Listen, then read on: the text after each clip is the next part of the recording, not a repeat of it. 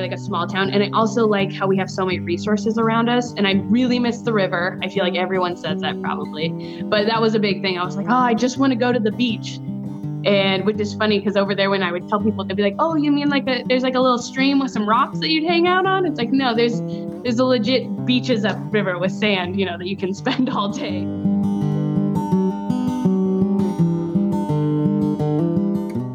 Whether you're an amateur or a pro, cooks and chefs alike can feel at home at Ampersand. Ampersand Oil and Vinegar Tap House caters to those looking to expand their culinary technique through cooking classes, kitchen gadgets and gear, and of course, gourmet oils and vinegars. Listen to our conversation with Ampersand manager Caitlin Moody about her culinary background, the Italian agro mafia, Snoop Dogg, and Caitlin's ties to the LCV. Now, here's the show.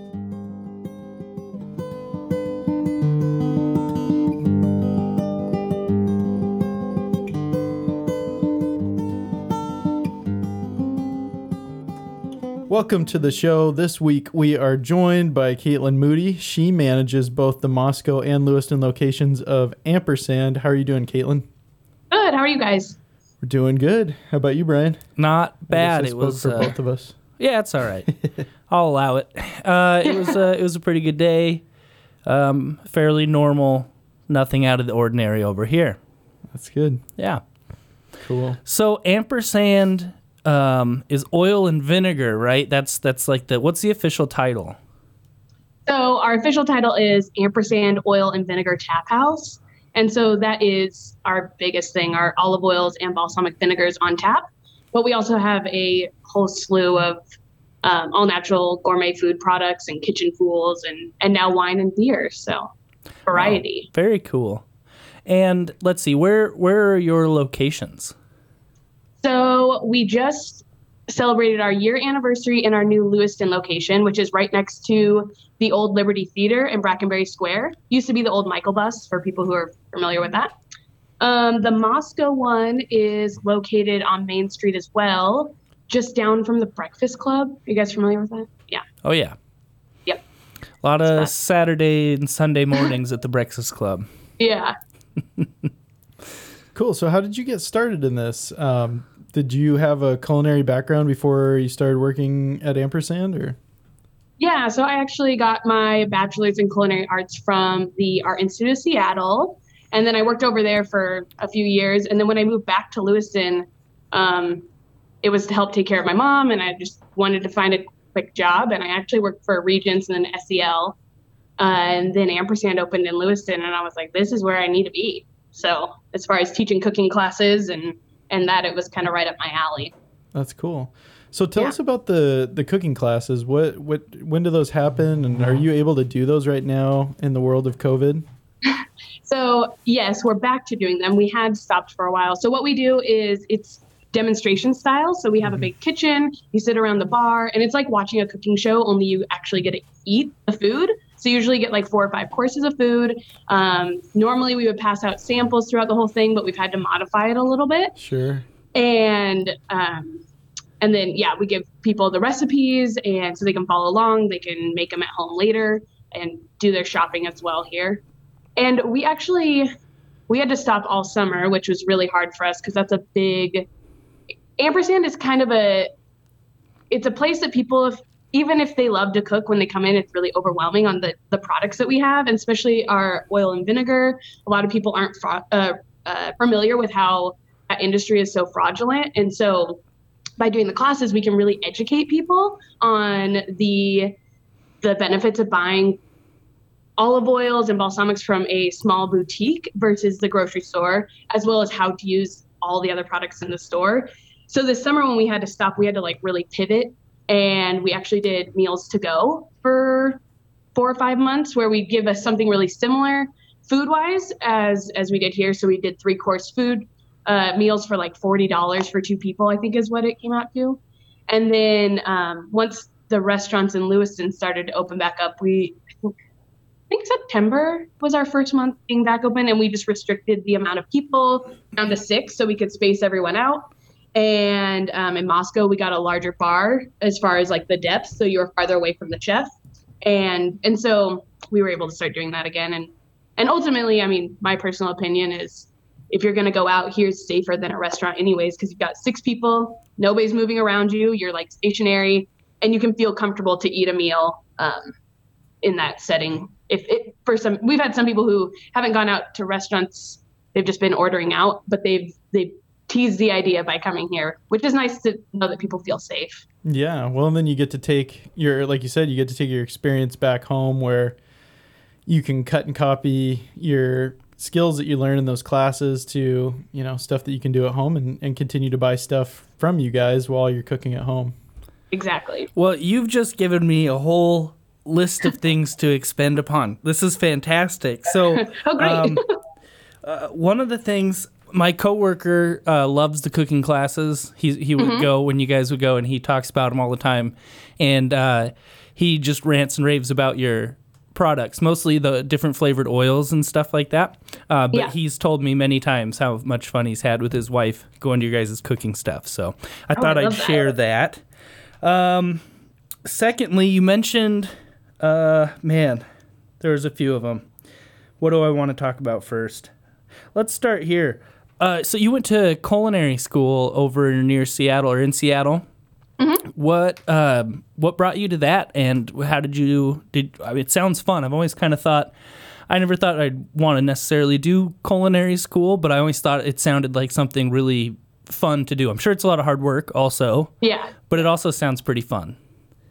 Yeah, so I mean, I grew up here in the valley, um, and for me, it was kind. of, I mean, I did grow up where it was in high school, where people a lot of people, you got to go to college. What are you going to do? You got to pick a major, and for me, that was really scary. I've always been an artist, and and I was like, I don't know, I just want to paint, and then realistically at the time, I mean, I know there's a lot of avenues, but I didn't realize them at the time. I was like, well, I can't be a starving artist. Like, I what's something else I love? And my mom got really sick when I was um, in middle school, and so she was an amazing cook, and I used to cook with her. And and then it started uh, changing where we switched the roles, and she would sit in the kitchen and tell me how to cook and and what to do, and I would prepare the meal. And I realized that that was my favorite time of the day. Is like when we got cooking really brought us together. We got to sell, uh, you know, talk about the good things and the bad things from the day, and it was just a very designated time to to cook and to eat and and just talk and be disconnected from the outside world, you know, as far as social media or the TV or things like that. And so I was like, well, that's what I want to do. So I, and my dad lived over in Seattle. So kind of in my mind was that seemed like a good way to move far away without being alone completely. So I could like kind of still have a little bit of support system there. And, and it was, it was hard. It was a lot different than I thought as far as the classes are four to six hours and you're in the kitchen and it's hot and it's sweaty and and a lot of the people actually that I went to school with had been in the military and then they either cooked in the military or just really liked it or had some money from the GI Bill and was like, oh, I'll do culinary school. So a good majority were five to 10 years older than me, if not more. And so it was a, a big, I was really young compared to everybody, which was just a different dynamic. I was like, oh, I'm not going to school with people who are my age who don't know how to pay their bills or or have ever lived alone. so that was a really interesting dynamic, but I felt like it really gave me a different perspective and and and then I wanted to push myself as hard as these people because I was like, "Oh, they're here for a different reason than me. They're not just to dink off." So um and then everyone that taught there all as far as the chefs, they actually worked the majority at least except for like one or two worked in the food industry at the time as far as, as either in a restaurant or in a catering business or something else so they were took their knowledge that they've learned that's very traditional in french and then also we're using skills and techniques that they learned at that time like they were all modern too so we got a little twist of of learning everything and i mean ultimately i don't think anyone needs to go to culinary school it's really expensive and it, it's kind of hard because you can learn all that stuff if because it's a trade. Like you could just start as a dishwasher and work your way up. Sure. But I ha- was really fortunate that because I did it, I learned all these fundamentals that might have taken me ten years. You know, I got them in three. So and learned from a lot of different people all all around and a lot of different cuisines versus having to be in one restaurant and jumping to you know multiple different ones to learn the different skills. Yeah, and I know schools can be hit or miss, but definitely if you don't get into a good restaurant with a, a decent atmosphere, you know, you might not find people willing to teach you those things and like Exactly. up. So that's so really there's cool. definitely pros and cons. I just whenever people ask me, um, I usually tell them because I have a lot of people who are like, "Oh, my kid really wants to cook," or "What do you recommend?" And you know, I have some advice as far as like at home and and getting in that skills, but also as like if you can in high school try to work in a kitchen somewhere to really understand the environment because it's a crazy environment. It's hot and sweaty and people are cussing at you constantly and you know like it's it's a it's much different. It's not glamorized like what we see on TV or what we imagine. So that's my biggest thing to people is just why don't you test it out, make sure that environment is for you, and if it is, there's a ton of different things you can take with this degree too, like as far as nutrition or catering, or you know you could go to you know teaching in school as well. So there is a lot of different options out there, but it's just a it's a different environment. Yeah, the the kitchen world and and the chef world, you know, I didn't really realize it was like that until I read like Kitchen Confidential in high school and I was like, Yeah. "Oh, shit. This is crazy." Yeah. Pe- chefs are crazy people. They do all this insane stuff and they work super super hard and they're just like kind of badasses. I agree. Yeah. So did you get to like stage at any restaurants or then eventually cook at any any places in Seattle or anything like that? Yeah, so I managed um, a New York style deli in downtown Seattle near Pike's Place, and it was, uh, you know, the, just like a Jewish deli in New York, but in Seattle. And the owner, she was from Buffalo, and so that's when she opened it. So that was a really awesome experience. That was pro- probably one of my favorite job experiences. Um, and then I also staged at Cafe Juanita. The chef there and owner, she won some a James Beard Award, and and she was known for fresh pasta, and that's one of my favorite things to make. So I was like, I need to go there so I can learn this skill. And I was there for six months, and I didn't learn that skill from them. oh no. Mm. I picked a lot of time and and sliced a lot of citrus and cleaned octopus and did all the things that I was like, why am I here? What am I doing? This is miserable. And and I look back now, I'm like, oh, I learned some really great things. But in the moment, I was like, this is pointless. I'm not gonna take anything away from this. Uh, so, then, oh, go um, ahead. Sorry. Oh, I was gonna say, and then I worked at a fusion restaurant that was like Mexican and Asian. So it was like tacos and burritos, but on the with like more Asian influence as far as like kimchi and fried rice as the ingredients and and chilies and things like that. And that one that was really fun. And now I also work at Jolly on the weekends. So oh, great. Cool. yeah. Um, so uh, what I was gonna say w- before I rudely interrupted um, was uh, okay. So Drew and I, this is a hypothetical. We're coming over to hang out, um, and you're gonna. What would you What would you make for us? I would definitely make banh mi's and some kind of dumpling and maybe some Nice. pho if I was really gonna go all out. Yeah, we'd be happy. Yeah. That'd be cool because I, I could never get my fingers to be nimble enough to do the little dumplings. I could never do it. It, it took a little bit of time even for me, but now I feel like I'm pretty quick at it. And I'll Well, 'cause freeze them and What do they it's like say? my You got to favorite get like you got to get like twenty something little dimples on the top part or something like that for it to be like correct. I think that's correct. And I think I get like eight. And I'm like, that looks good. That Yeah. looks pretty good. It's gonna taste the same. yeah. Well, the truth is, we're not hard to please, but I'm sure it would be extremely good. Um, all right. So you mentioned that the oil industry and vinegar industry can be fraudulent. oh, yeah. You want me to? Okay. I'll get into this part. So it's really interesting. And I actually had no idea about this till I started working here. And I had no idea so- about it until 20 seconds ago. I know about the Well, let, tomatoes. let's dive into to the fraudulent life of olive oil. It's pretty scandalous. So it kind of roots down to there's this um, couple things. So the FDA isn't regulating labels on olive oils that come into the U.S. from outside of the U.S.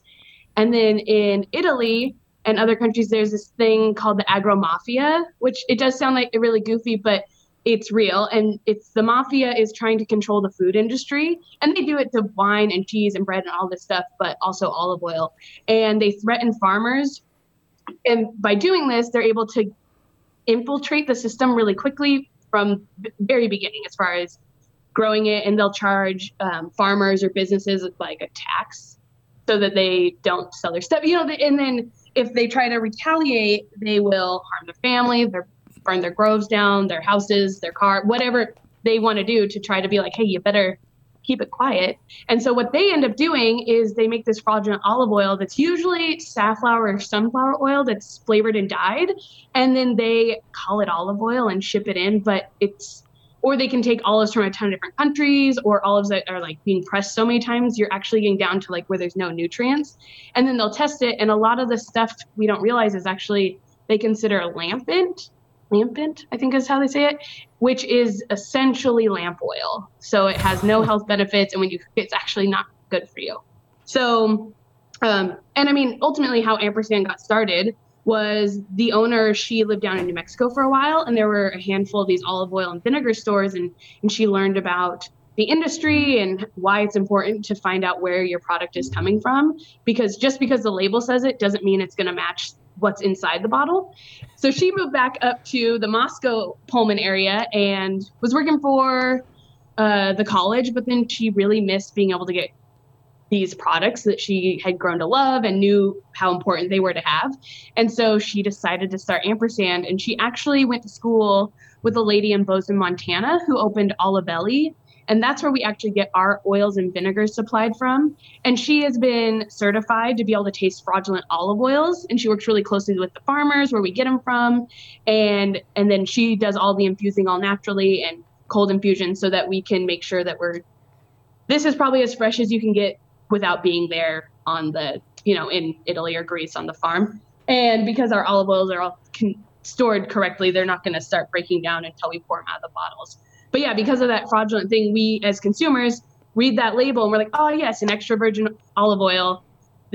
This must be, you know, good, and it's not. And since olive oil is one of the healthiest fats you can consume, you want to be able to make sure you're getting the right product because otherwise you're buying it, but you're not getting any health benefits, and it's actually probably worse for you down the road. And it doesn't taste good. Olive oil should taste good um, and be able to be used for from dipping bread in it to baking a cake, which is nice. Yeah, thinking about it, I'm sure I've tasted a couple fraudulent olive oils. For sure. Yeah, one of the things we do before we start our classes, actually, it's the very first thing we do. We kind of talk about this, but we have people do a blind taste test of one of the most popular olive oils out there in the store compared to ours, and then same with balsamic. We'll have them taste them side by side, and they can also see them.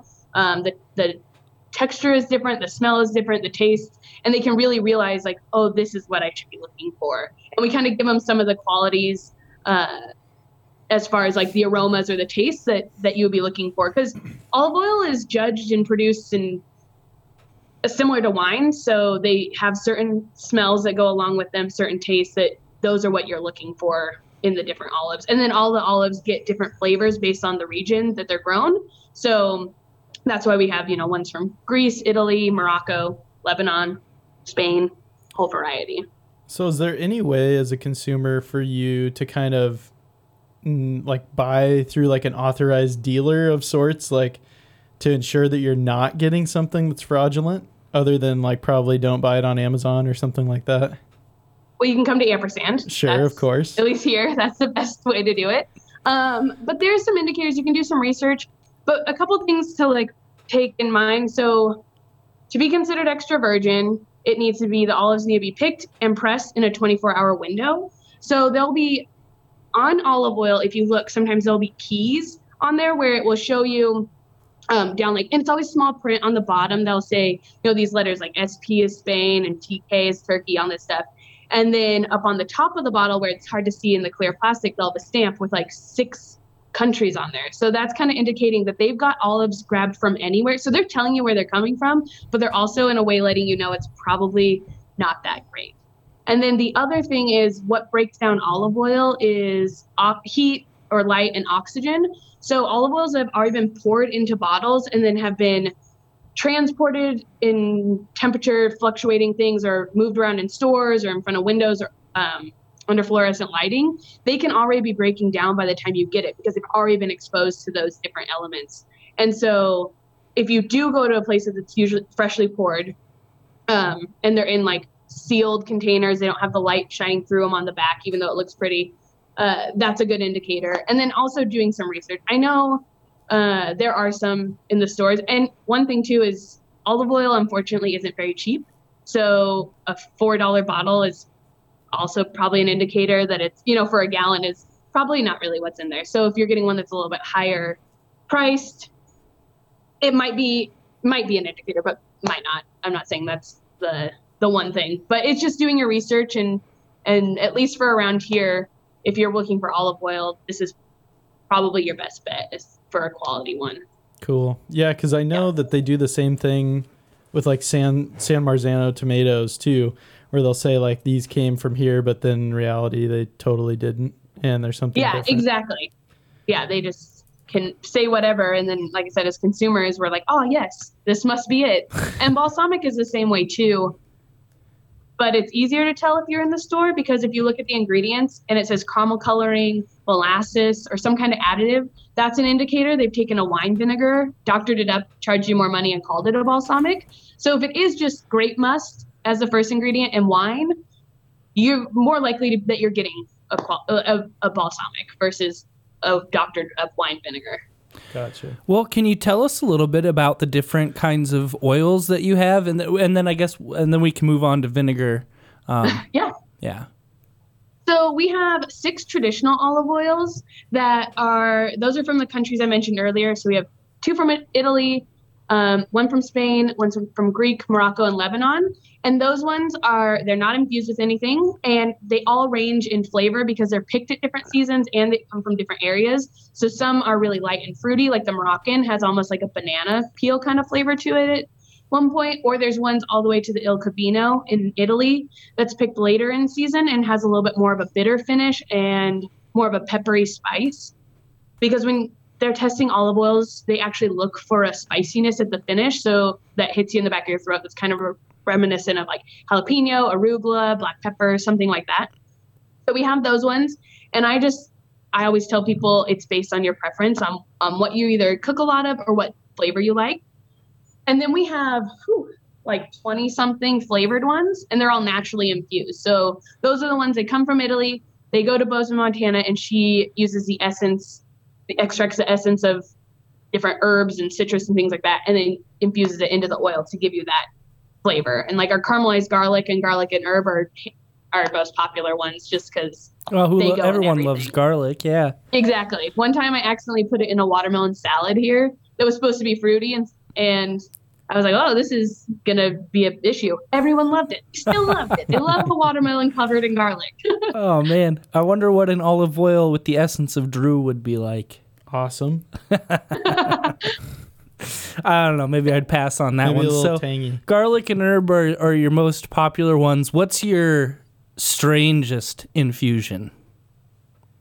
Ooh, I don't know. Maybe one that people are most surprised by, or if there is one. Um, the peppered bacon is Oh, one that's okay. like kind of different because people get you know they are always pleasantly surprised with that one. People like cook with their eggs. They never know how they'll feel about it at the beginning, and then they love it. Um, black truffle is something that some people are familiar with, and not everyone. I think I got some as a gift one time.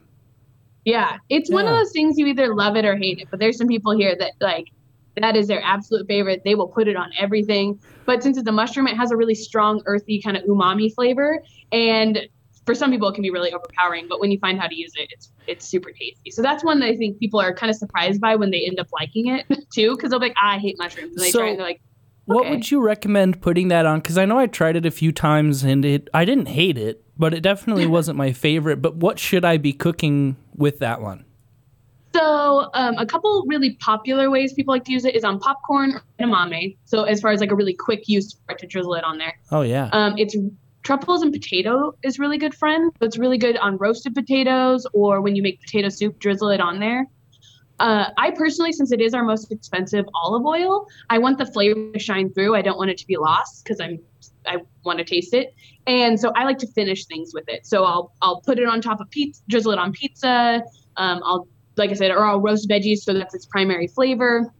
Um, ro- drizzling it on top of potato soup is really good, or on top of pasta. So once you dish your pasta in like a red sauce and you do a little drizzle on there, it just adds another layer of flavor that's really delicious. All right, I'll give it another try. Yeah. Cool. So, um, you talked about vinegars. What what vinegars do you have? And then are those also those are on tap and the oil is not on tap? Is that how that works? Oh no, they're all on tap. They're so all on tap. Olive oils and then the balsamics. I was just saying if you went somewhere that it was on tap in a store, that's where it, like it's already been poured out Gotcha. um, into containers. So our balsamics, uh, those are all from Modena, Italy, which is like the home of uh, balsamic. And we have our base ones, which are a dark balsamic and a white balsamic.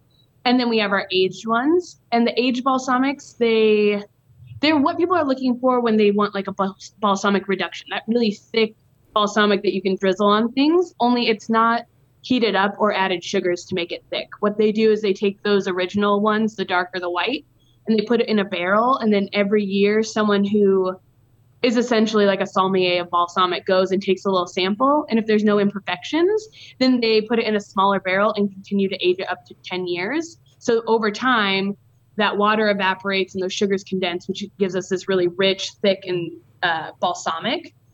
And the reason they actually started doing that was it was kind of a romantic story. So they would, when farmers would have their first daughter, when they're winemakers, then they would take some of that balsamic and they'd start aging it. And then when she got married, they'd give that really thick balsamic as a dowry to the family she was marrying into. And that's why we also have these 25 year aged balsamics that are like the high, the top of the top. But those ones you would just use for like on a piece of strawberry or cheese or like a strawberry so that you would really get to to taste all the flavors that come in that one. Um, and then we have all these infused balsamics. So just from fruity ones to to savory ones that people like to. The thing is, people always think balsamics are made for salads, but you should use them in every part of your cooking. So every just like salt, all your dishes could use an acid just to bring another level of flavor. So people have like really been able to explore all these balsamics and find different ways to use them besides just a salad dressing, which is that's one of my favorite things to teach people about because I love balsamic. I love vinegar. I'm just like I'll I drink it. I do I have to admit the first thing I heard when you said fruity balsamic was that would be awesome on a salad.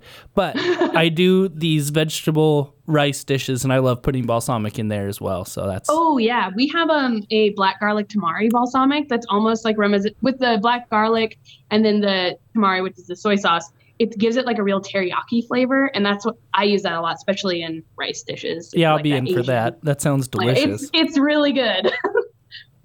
So when you guys do cooking classes, are those kind of based on seasonality and then do you try to source stuff like locally in terms of the the ingredients that you use in the classes? How does that work? So um, the class schedules, or sorry, the menus based on the chef that's teaching it, and so I personally, and I know the other chefs that are down in Lewiston, um, we try to do it based on seasonal ingredients as well as we look at the, new products that we have in the store or think of different cuisines that people can't get around here and just and kind of build it all around that. So it's kind of a, a big mess of things of how we decide what we want to do. As far as local products um, moscow is easier in the summertime as far as like using the farmers market so they use that a lot. Uh, in lewiston it's it's hit and miss and like you know the farmers markets and like what's available.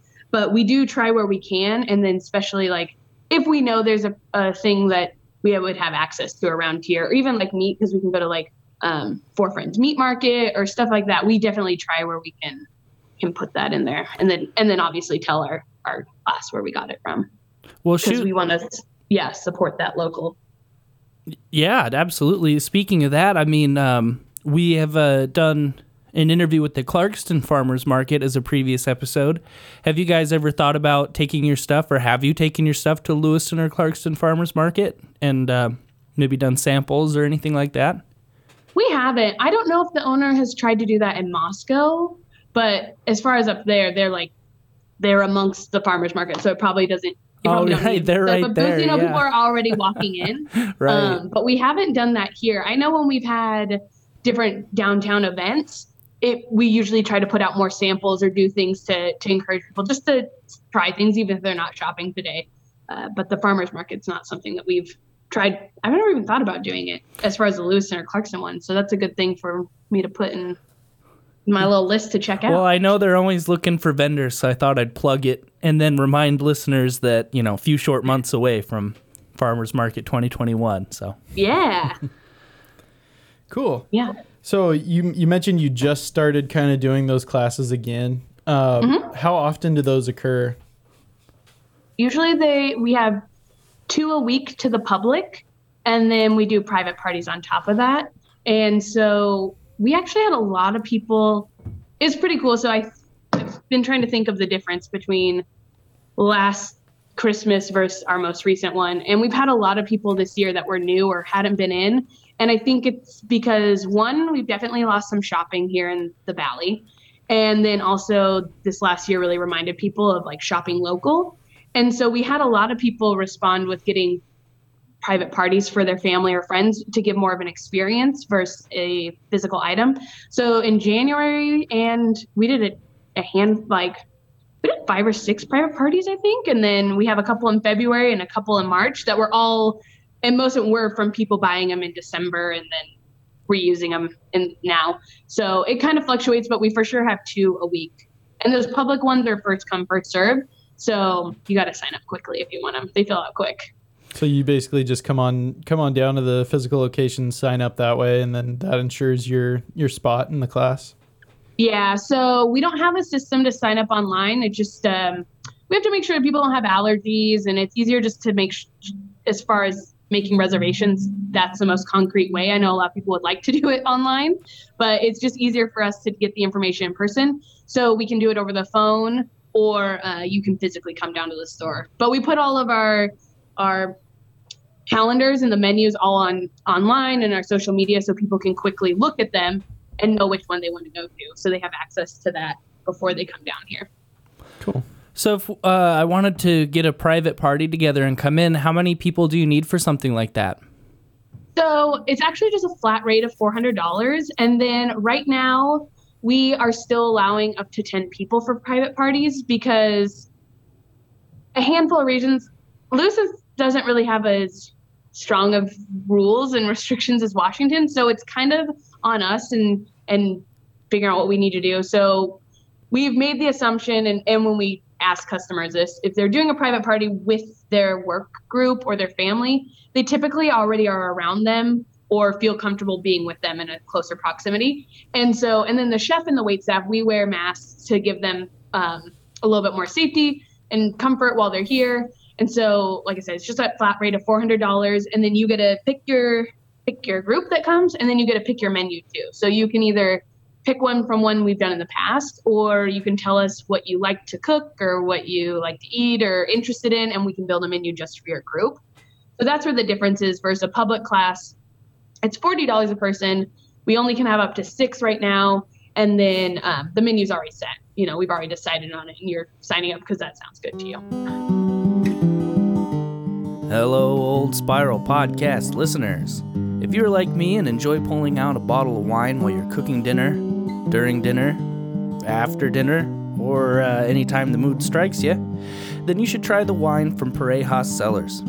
Parejas Cellars is a boutique Washington winery with a tasting room in downtown Clarkston located at 903 6th Street.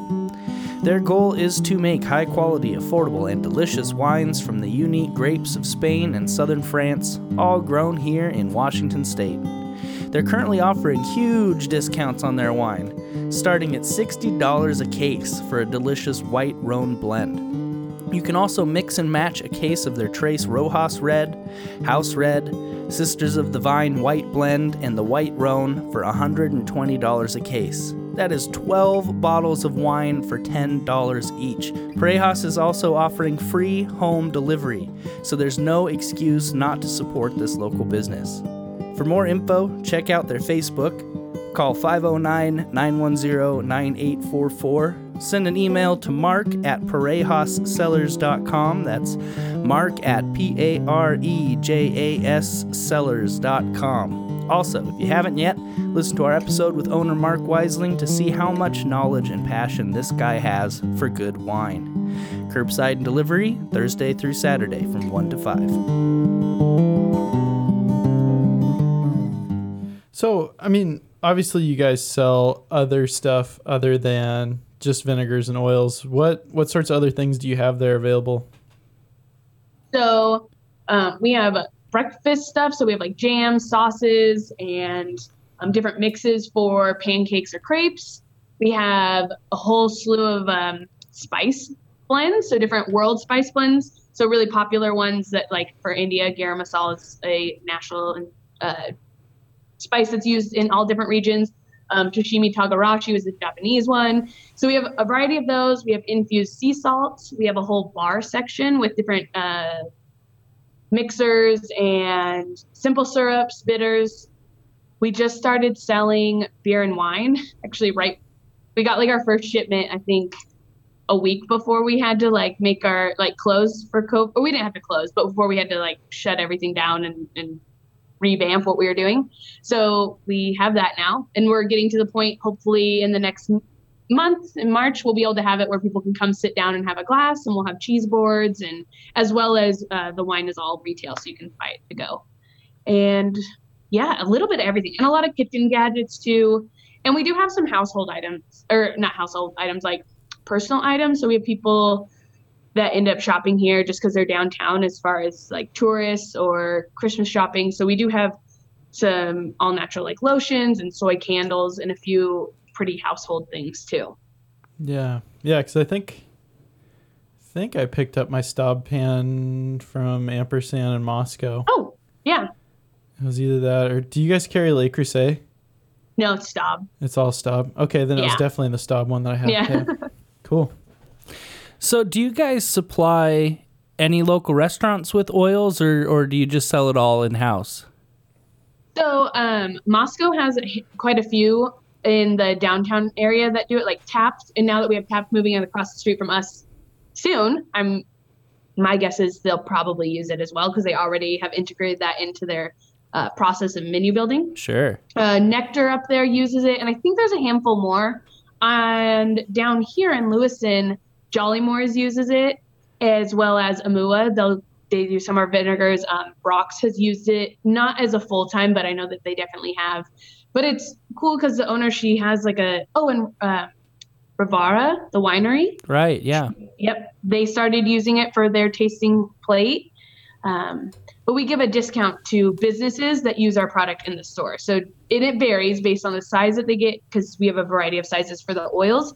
So depending on the size, the higher the discount kind of thing, as well as uh, discount on spices, salts, other items too. So uh, that's something that I slowly have been trying to tell people when they come in, and I'm like, "Oh, you work there? We'll get a discount if you use it."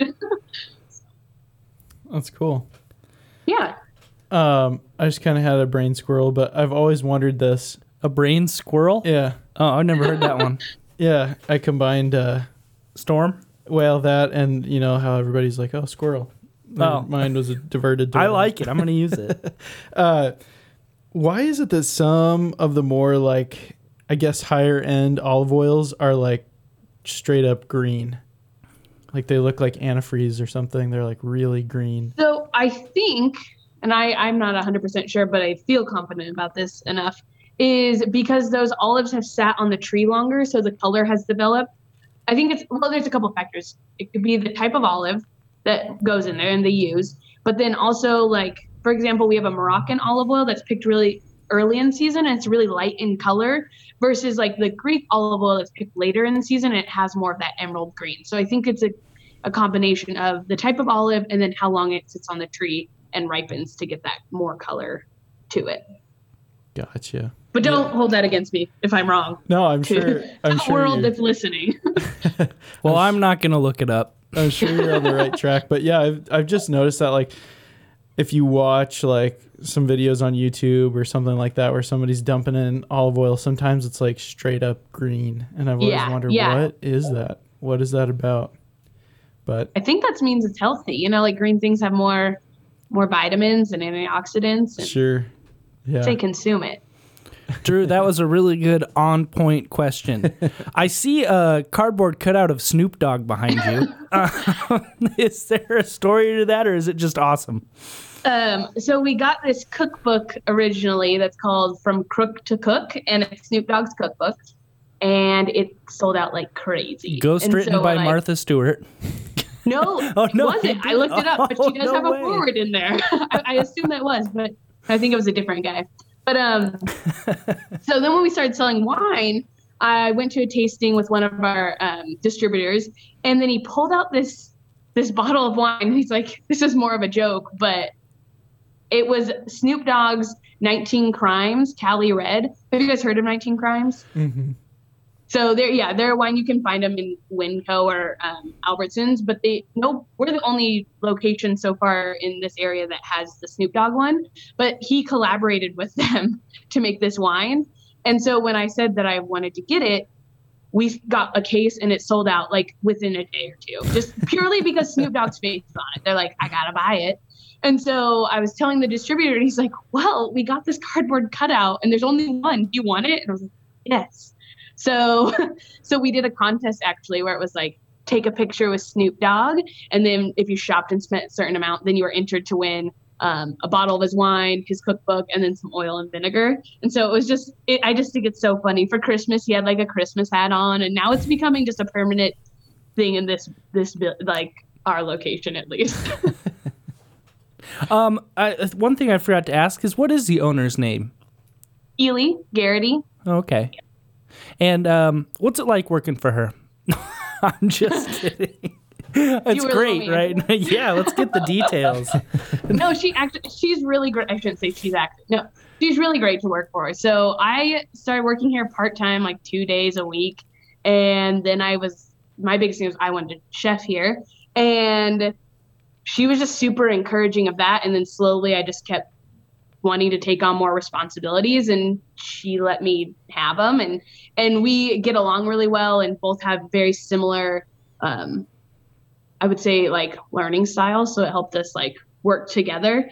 And and she really cares about her employees and she has shown that to me and and to all of us in so many different ways. And it really reminds me of why I love working for a small business um, versus a corporation, which so there's aspects of that that can be really great and it's it's just not for me to sit at a desk. And so when I got the opportunity to work here and then saw how well she treated well her employees but also cared about her business and what she brought into the store was really for me really was a I had realization of oh yeah this is exactly where I want to be this is the kind of place that I've been looking for is where I get to be creative um, I get to try new things and I get opportunities that I want at other other places while having like a really good structure and leadership and so that was for me I I was super excited and felt really lucky to be able to have fallen into this position. All right. Well, expect your promotion uh, or pay raise anytime now for that answer. That's really good. That's cool. So, were you you probably weren't expecting to? I mean, even find something like this when you came back home. I'm sure, right? Because this probably No. didn't exist when you came back. It did not. So I I've been back I guess now four, five years. And I worked at Seasons have, uh, for a little bit as a wait staff, which I loved it. But um, they only, unfortunately, Idaho has lower wages for wait staff. And like at the time, I was like, I can't afford to live on it because I was working part time and you know I didn't have seniority, so they gave me as many hours as I could. But it just it wasn't ultimately the, but that was the closest restaurant that I was like, this is where I want to work. Like I really love the food and I love how small it is and how small the menu is. And so, um, cause I just was very particular on what I wanted to do as far as like working in the food industry. And I also did quickly realize that I love doing it, but I, I haven't like, I want menus that change. I want to push myself and do different things that I didn't feel like some of the restaurants around here were giving me the opportunity to do and and that has completely changed since. It's kind of great i feel like a lot of restaurants have popped up in that time span between saute and jolly moore's is really booming and you know amua all these really rocks a lot of great restaurants have have started to pop up. So if i wouldn't have found out ampersand i definitely have more of an, an option if i would have needed it. But yeah i didn't i like that here i get to do a different menu multiple times a week. I get to try different foods. I get to help recipe test and create recipes and photograph it. So I get to use my artistic side as well. And so that's just a little bit different than working in an actual restaurant. Right. So I'm sure you came back for family and stuff, of course. But was there anything else that you like really missed, or were excited to come back to when you came back to the valley? honestly, I was really excited for it to be smaller and a little bit slower pace. Being in Seattle was awesome, and I I liked getting to really try all these different things and see so many different people. But I quickly realized like I enjoy like a small town, and I also like how we have so many resources around us. And I really miss the river. I feel like everyone says that probably, but that was a big thing. I was like, oh, I just want to go to the beach and which is funny because over there when i would tell people they'd be like oh you mean like a, there's like a little stream with some rocks that you'd hang out on it's like no there's there's a legit beaches upriver with sand you know that you can spend all day so that and then there were some food like i love thai taste i think it's so great It's and i really sleeper. miss It's that so good. Nobody like talks about it, but it is a total sleeper. It's one of the best restaurants in town. Oh, it's one of my favorites. Actually, my my uncle became friends with the owners. He went back to Thailand, met their niece. They moved back over here, and so we kind of have like a little family tie to Thai taste. And I'm like, I need to learn how to make all of these things from you so that I can make the fried rice. But that's okay. I like letting them. You also but- now need to do like uh Old Spiral podcast ampersand collab where we go to Thailand and you kind of learn and we just hang out. And I'm down. food. well, Yeah. that's great because my uncle just built a house over there, so. there you you just go. gotta go sit, pay for the flights. I would love to just eat my way through Thailand when that Yeah. is an opportunity that I can do and when I can travel again. Soon enough, hopefully. Yeah. Cool. So, um, a little bit ago, the music turned on out of nowhere. And you said in passing, oh, the ghost did it, jokingly almost, but I felt that there was a little bit more truth in that joke than you let on. Well, we we really think Snoop. that. I mean, we're connected to the Civic Theater, and I haven't done one of the underground d- ghost tours. Something I need So- to do. I actually want to set that up for our. we staff. just Like, did a ghost hunt uh, last Thursday in a building downtown Lewiston. We had a, it a group on for Halloween called the um, Surrounding Lewiston Area Spirit Hunters or Slash. Uh-huh. and it's these two really nice ladies that go ghost hunting around here, and they took us with them. Uh, so we got to go. I brought all my recording equipment, and it was very interesting. So you're in Yeah, good company we- here discussing ghosts. yeah, we think that uh, there has to like we, he's definitely our friend. He, I've also, I forgot his name, but Gabe told me, so I forgot. So should have got that before the podcast.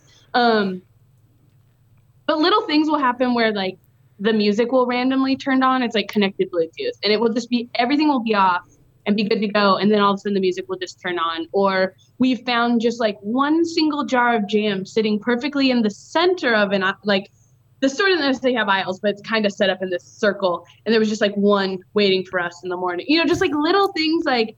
Hey, you forgot this, or or I put this right here. I'm just checking it out, checking the ingredients out. I don't know. So yeah, we all think, and we can go in the basement downstairs, who we use for storage, and and I feel like just tell, you know, there's there's something down there. I just don't know what. I got to do one of the ghost hunts or tours so we can learn more about it.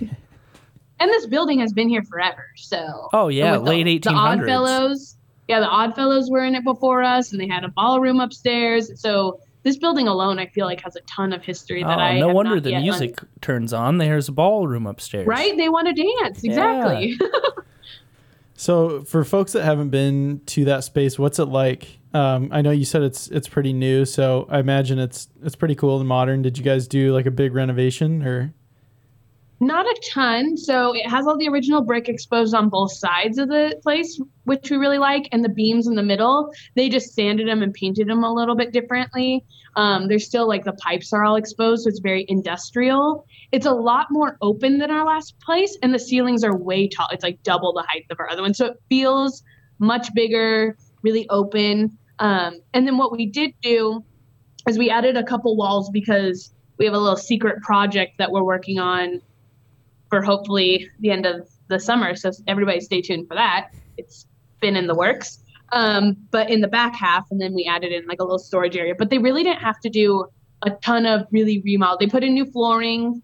Um, I mean, it was a ton of work. They had to clean it, put in new flooring, put in.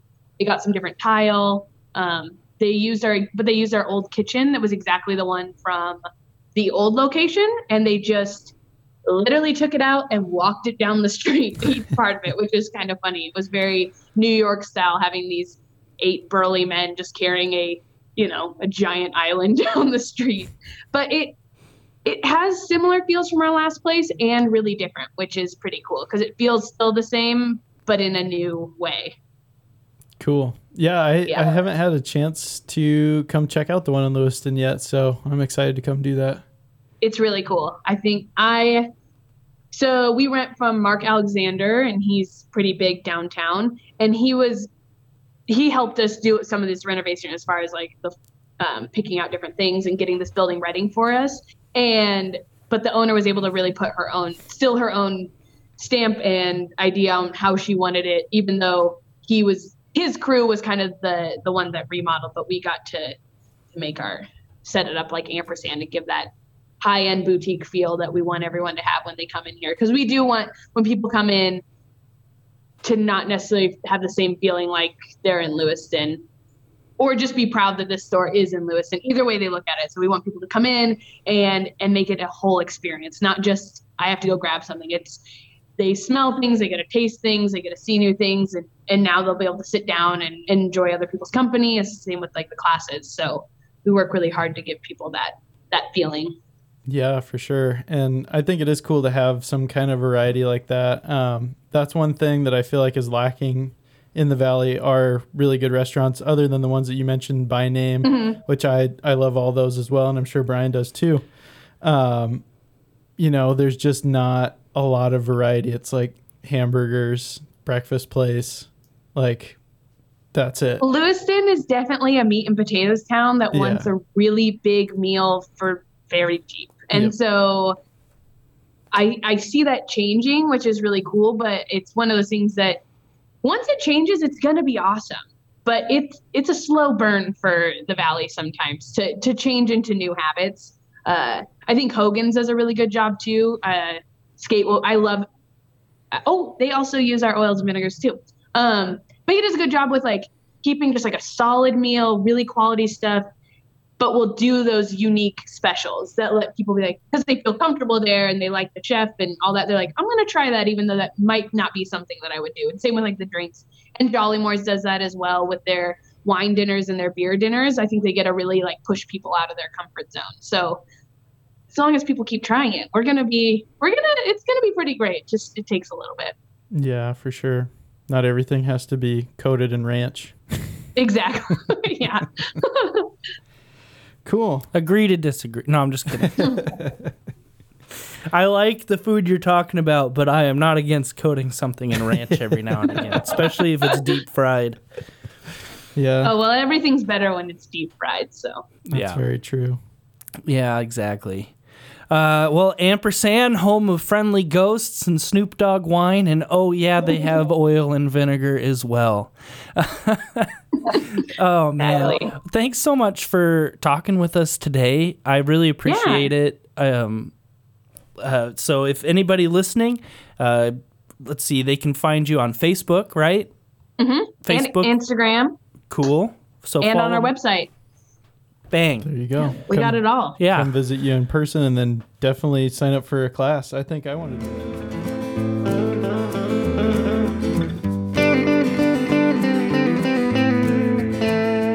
This episode of the show is brought to you by our Patreon subscribers. Thank you so much to all of you for supporting the show. If you would like to become a Patreon subscriber, head over to patreon.com slash old spiral podcast. That's going to do it for this week, but the shows are not over. Get caught up on the backlog of episodes if you haven't already, and thanks for listening.